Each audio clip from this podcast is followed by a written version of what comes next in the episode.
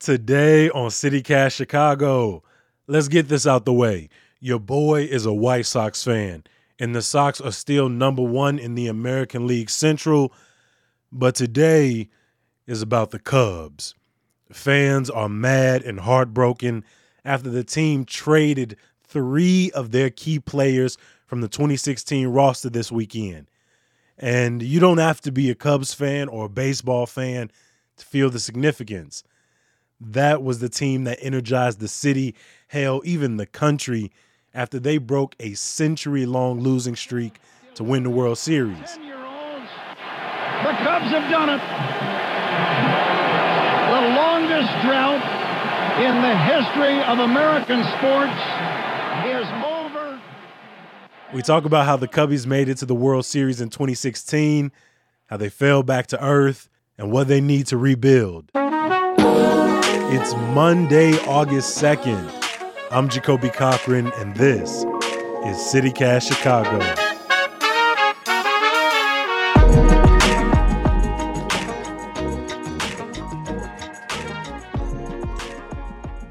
So, to really understand the historical moment when the Cubs broke through and won their first World Series since 1908, we got to look back at 2011. Yeah, that's when the team hired the architect of that championship season, Theo Epstein. Now, Epstein was known around baseball for utilizing analytics and stats to basically recruit just the right players for the roster. Sports reporter Cheryl Raye-Stone, who's been covering Chicago sports for the last 40 years, remembers pretty well just how much of a splash Epstein made 10 years ago. Theo was a young, bright executive with the Boston Red Sox that was able to break their curse there to win the World Series. And he did it by building the minor league system. He did it by signing uh, players that were needed to go over the hump. And so when he left Boston, the Ricketts had bought the Cubs, and in 2011, the Cubs signed him to be their president of operations. Do you have a sense of, you know, why Epstein chose the Chicago Cubs during that time? He loved the challenge. He knew it was a challenge, but he also had an owner at the time. They had he had an aggressive owner that was willing to pay the price it needed to win. So how did Epstein use analytics to build the team? Theo Epstein and his staff were the pioneers in a lot of ways to the way baseball has become now. And instead of having scouts, which innately can see the the ball players, they go to the minor league games, they go to um, college games and high school games. You got a staff that's got more people, you know, looking at the computer side of it. Yeah, some people claim that this style has maybe lessened the excitement in the game. I don't know if I agree, but why is that? Is it something about this f- focus on analytics that people don't like? The reason why analytics is taken on a different light now is because maybe they've gone too far with the sabermetrics, um, with the launch angles, and trying to get players to hit in a certain way. And right now, what has happened is you're seeing a lot more strikeouts. You're not seeing the contact that you used to see. You don't see a lot of traffic on the bases. And you're seeing players trying to do what they call launch angles, which is trying to hit the ball out of the park. And the problem with that is that you're you're not seeing a lot of the pitching, and so sometimes players burn out. I remember watching when we signed him in Chicago. Even though it wasn't the best news for me, I did think man, there there could be something here. But it started like a long process, right? It wasn't overnight. What did Cub fans look like at that time when Theo came in? Well, let's just say there was a lot of empty seats people don't people think about it now what it's like but back then you saw not many fans in the stands. You could spot the hot dog vendor from the tv he, he'd hand deliver us in the press box because there was nobody in the stands. Just kidding.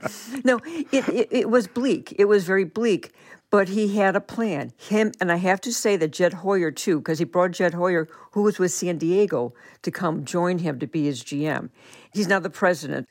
The thing was they built the scouting system. They built the minor league system. And that had to come first before you could have any success. Who were those key players from ultimately the 2016 uh, squad that the Cubs were bringing in?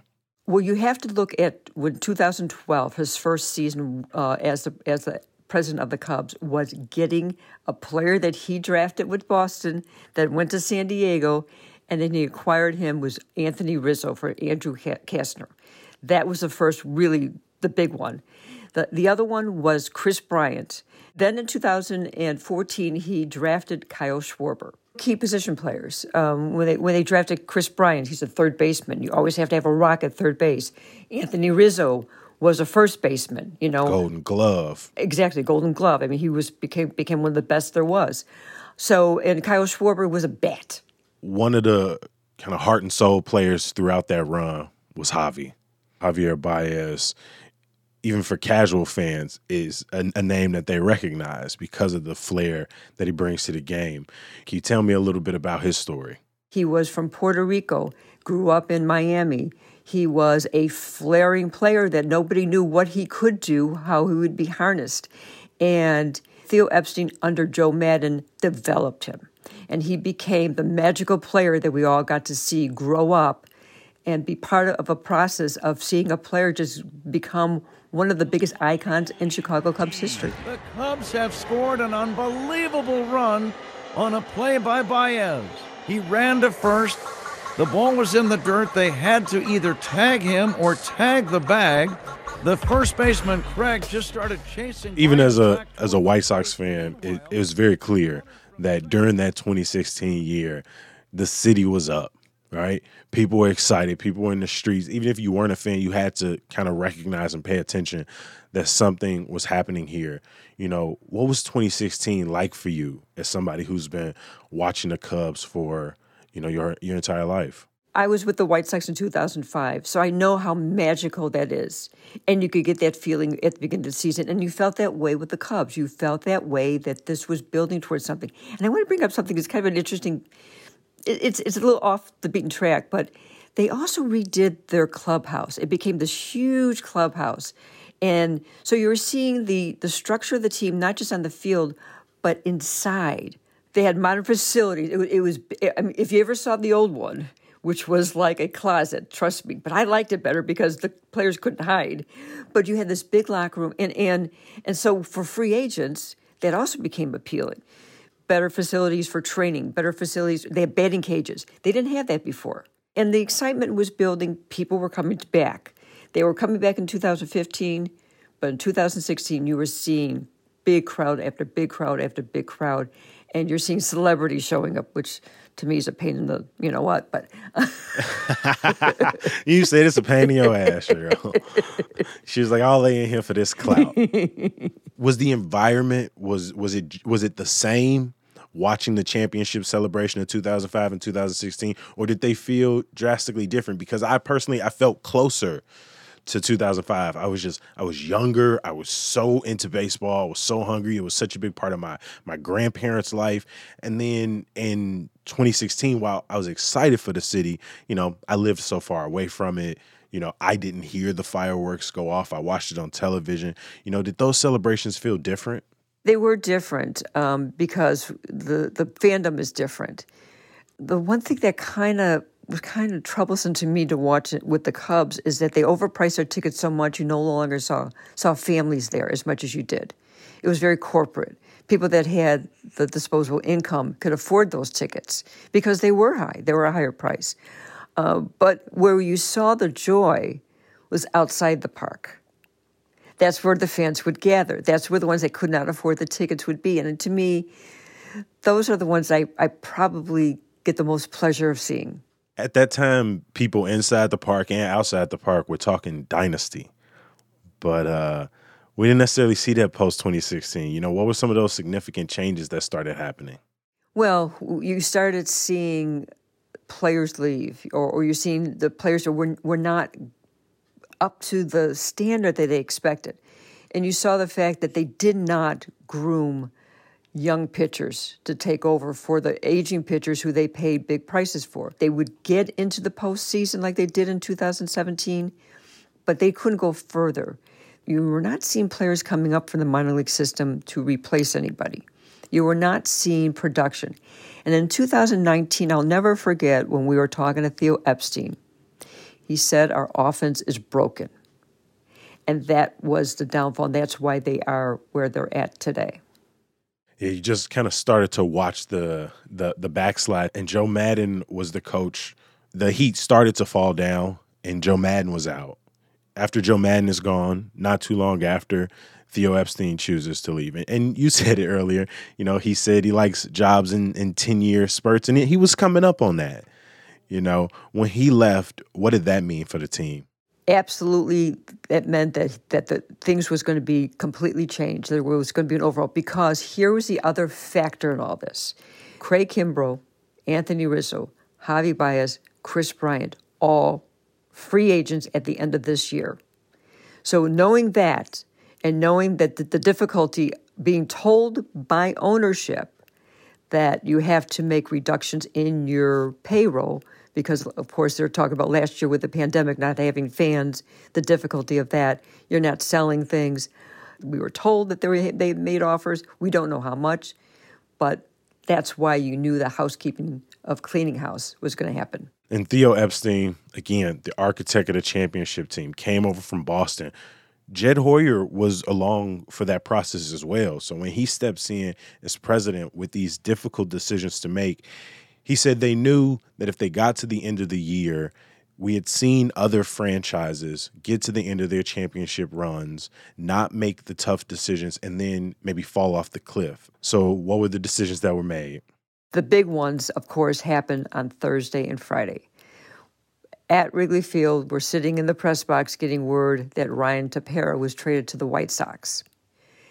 Then, after the game, Anthony Rizzo gets traded to the Yankees as the team was getting ready to board buses to go to the airport to Washington. Then Friday, that's when it all broke out. That's when you, you got Javi Baez going to the Mets. That's when you had um, Craig Kimbrel going to the White Sox. And then you had Kris Bryant at the very end of it. Three o'clock was the deadline. He gets traded to um, he gets traded to San Francisco. Those are a lot of trades. Yeah, a total 10 major league all stars were traded, a record between those two days. And a good chunk of them from the Chicago Cubs. Uh, and even more particular, again, Anthony Rizzo, Javier Baez, Kris Bryant, all of these players were integral to that 2016 run. How did fans react to this news? Oh boy, if you want to see scorching, all you have to do is go on Twitter.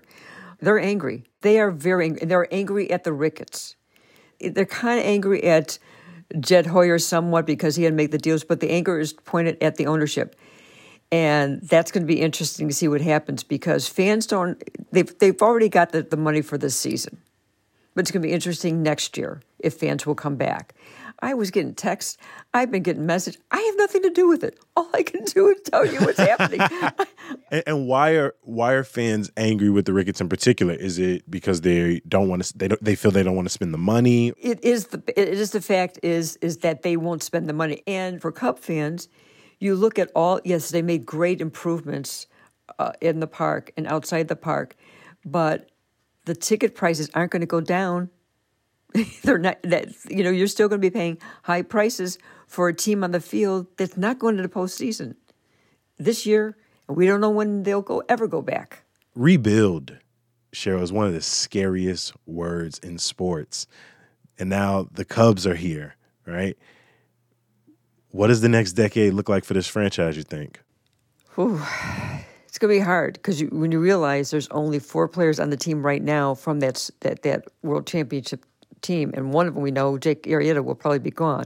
So you got Jason Heyward, Kyle Hendricks, and Willson Contreras. They acquired 11 players. Nine of them are minor league prospects. But the rest of these, when you talk about prospects, until they come up, you don't know what they really can do. And so that's what's so hard about this. Well, Cheryl, we're here to see exactly what happens. I'm got a Sox cap on right now, and we got Craig. So, you know, it wasn't a terrible weekend for me. Uh, I'm going to be honest, but I recognize for so many Chicagoans, for some of our listeners, that this had to be an emotional, heart wrenching uh, last few days in the world of baseball. And next weekend, the Cubs are hosting the White Sox. And then the following weekend at the Field of Dreams, Anthony Rizzo will be there with the Yankees to go against the White Sox. So it's going to be a crazy couple weeks. Cheryl Raye-Stone with WBEZ, a legendary Chicago journalist uh, and sports reporter. Thank you for joining us on CityCast Chicago. Thank you, Jacoby. Before I let you go, a little bit of news, y'all. The mayor and public health commish held a rare Sunday presser. Despite seeing tens of thousands of maskless, crowded photos, they both praised Lollapalooza's COVID protocols. In the same breath, they recommended everyone return to wearing masks as Chicago is now seeing 200 plus new daily cases of COVID. In other sports news, the Bulls drafted Morgan Park graduate and U of I All American point guard Ayo Dosunmu. This is the first Chicago born player to be drafted by the Bulls since D Rose was taken in 08. Now, speaking of point guard, I've been hearing the rumors of Lonzo Ball maybe joining the team. I want to know who do you want to see starting at point guard this season? Let me know on Twitter at Kobe Cochran. And some good news to get you through. For my Ravenswood friends, tomorrow you can head over to Wells Park for Broadway in your backyard.